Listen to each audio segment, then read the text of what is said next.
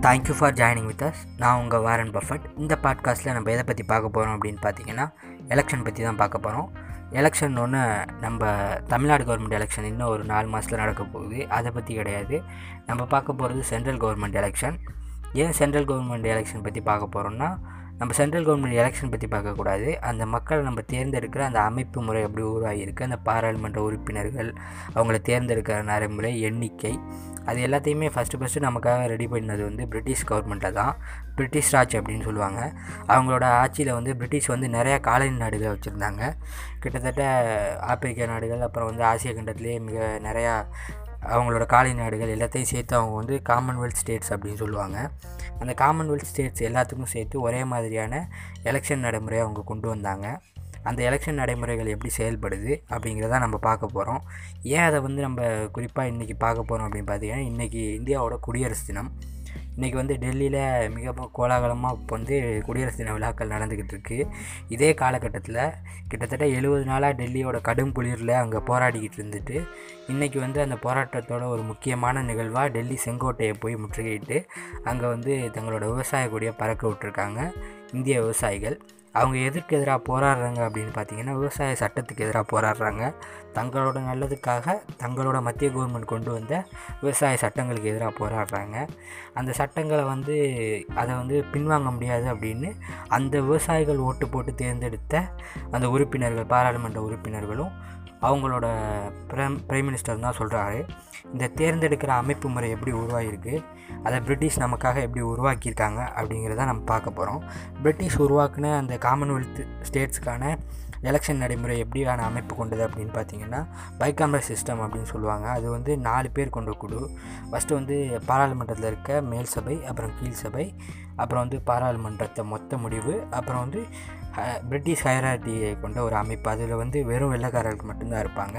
இந்த மேல் சபை கீழ் சபை பாராளுமன்றம் எல்லாரும் இணைஞ்சு எடுக்கிற முடிவை கடைசியாக அவங்க பரிசீலனை பண்ணிவிட்டு அந்த முடிவை வந்து அதை நடைமுறைக்கு கொண்டு வருவாங்க. அந்த மேல் சபை அப்படிங்கிற அமைப்பு வந்து முப்பத்தி நாலு உறுப்பினர்கள் கொண்டது. கீழ் சபை வந்து நூற்றி நாலு உறுப்பினர்கள். அந்த மேல் சபையில் வந்து முப்பத்தி நாலு உறுப்பினர்களில் ஒரு உறுப்பினர் வந்து சிங்கு அஞ்சு உறுப்பினர் வந்து முஸ்லீம்கள் அஞ்சு உறுப்பினர்கள் வந்து யூனியன் டெரிட்டரி அப்புறம் இருபத்தி நாலு வந்து எலெக்ஷனில் வரும். அடுத்து வந்து கீழ் சபை பார்த்திங்கன்னா மொத்தம் நூற்றி நாலு உறுப்பினர்கள். அதில் வந்து முப்பத்தெட்டு வந்து அவங்க வெள்ளைக்காரர்கள் வந்து டைரெக்டாக அப்பாயின்மெண்ட் பண்ணுற போஸ்டிங். மற்ற இதுக்கு வந்து எலெக்ஷன் வச்சுருப்பாங்க. அடுத்து பார்த்திங்கன்னா இது வந்து இந்த மேல் சபை கீழ் சபை எடுக்கிற முடிவு வந்து நாடாளுமன்றத்தில் அதை பரிசீலிக்கப்பட்டு அந்த சட்டம் வந்து அடுத்து அந்த பிரிட்டிஷ் ஹயராரிட்டி அமைப்புக்கு செல்லும். அது மாதிரி தான் அவங்க வந்து இதை ரெடி பண்ணியிருக்காங்க. அந்த பிரிட்டிஷ் ராஜ் அவங்க உருவாக்கின அந்த ஜென்ரல் எலெக்ஷன் சிஸ்டம் இருக்குல்ல இந்தியாவுக்காக உருவாக்கின ஜென்ரல் எலெக்ஷன் சிஸ்டம் அந்த எலெக்ஷன் சிஸ்டமில் மொத்தமாக அறநூற்றி முப்பத்தி ஏழு தொகுதிகளில் வந்து நானூற்றி நாற்பது தொகுதிக்கு வந்து எலெக்ஷன் வச்சு தேர்ந்தெடுப்பாங்க. நூற்றி எண்பத்தெட்டு வந்து அவங்க வந்து அன்ன போஸ்ட்டாக தேர்ந்தெடுக்கிறது. அது மாதிரியான அமைப்பு முறையை கொண்டு தான் ஒரு சிஸ்டத்தை உருவாக்குனாங்க. ஆனால் நம்ம இப்போ ஃபாலோ பண்ணிக்கிட்டு வந்து அதே சிஸ்டம் கிடையாது. கொஞ்சம் கொஞ்சம் மாறுதல் பண்ணி நம்ம அதை வந்து அந்த சிஸ்டத்தை பயன்படுத்திக்கிட்டு இருக்கோம். ஏன் மாறுதல் பண்ணியிருக்கோம் அப்படின்னு கேட்டிங்கன்னா பிரிட்டிஷ் ஆண்ட காலத்தில் இந்த ஒரு இந்தியா ஒரே நாடு ஒரே ரேஷன் கார்டு ஒரே கரண்டு ஒரே தீப்பெட்டி அதெல்லாம் கிடையாது. இந்த இந்தியா வந்து முழு இந்தியாவாக கூட இல்லை. ஜம்மு காஷ்மீர் அப்புறம் வந்து நம்ம ஹைதராபாத் அப்புறம் வந்து எங்கிட்டு இருக்க கோவா அது மாதிரியான பகுதிகள் வந்து பாண்டிச்சேரி பாண்டிச்சேரி வந்து வேற ஒருத்தவங்க கண்ட்ரோலில் இருந்துச்சு. கோவா வந்து வேற ஒருத்தவங்க கண்ட்ரோல் அதே மாதிரி ஜம்மு காஷ்மீர் அப்புறம் வந்து நம்ம ஹைதராபாத் அதெல்லாம் பார்த்திங்கன்னா நிஜாம்கள் அவங்களோட கண்ட்ரோலில் இருந்துச்சு. அந்த காலகட்டத்தில் வந்து இது வந்து வடக்கில் அப்புறம் த தமிழ்நாடு கேரளா இதெல்லாம் இறைஞ்ச மெட்ராஸ் மாகாணம். அந்த பகுதிகளுக்கு எல்லாத்துக்கும் சேர்த்து அந்த எலெக்ஷன் சிஸ்டம் உருவாக்குனாங்க. இப்போ வந்து எல்லாத்தையுமே ஒருங்கிணைச்சு நம்ம எல்லாருக்குமே தெரியும். பட்டேல். பட்டேல் தான் வந்து இந்தியாவோட இரும்பு மனிதர். அவர் தான் எல்லாத்தையும் எல்லா சமஸ்தானங்களையும் ஒன்றிணைச்சு ஒரு முழு இந்தியா உருவாக்குனார். அந்த முழு இந்தியாவுக்குமான எலெக்ஷன் சிஸ்டத்தை வந்து நம்ம தான் வடிவமைத்தோம் அந்த வடிவமைப்பின் அடிப்படையில் தான் இந்திய அரசியல் சாசன சட்டங்கள் வந்து இயற்றி இன்றைக்கி நம்ம குடியரசு தினம் அதாவது ஜனவரி இருபத்தாறாந்தேதி கொண்டாடுறோம். அதே தினத்தன்னைக்கு தான் டெல்லியில் அந்த இதே நாட்டோட குடிமக்கள் வந்து குடிமக்கள் கூட இல்லை காந்தியோட மொழியில் சொல்லணும்னா இந்த நாட்டோட முதுகெலும்புகள் அங்கே டெல்லியில் வந்து போராடிக்கிட்டு இருக்காங்க. அதை வந்து யாரும் வந்து அதுக்கான தவறு இருக்குது நாங்கள் திருத்திக்கிறோம் அப்படின்ற மாதிரி சொல்லலை.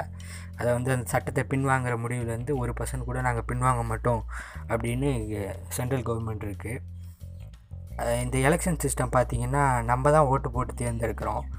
ஆனால் நம்ம ஓட்டு போட்டு தேர்ந்தெடுத்த நம்மளோட எம்பிக்கள் நமக்காக குரல் கொடுக்குறாங்களான்னு கேட்டால் அது நம்ம நடைமுறையில் நம்ம கண்ணுக்கு எதிராக நடந்துக்கிட்டு இருக்கு நம்ம தான் பார்த்து அதை தெரிஞ்சுக்கணும். கொடுக்குறாங்களா கொடுக்கலையான்னு.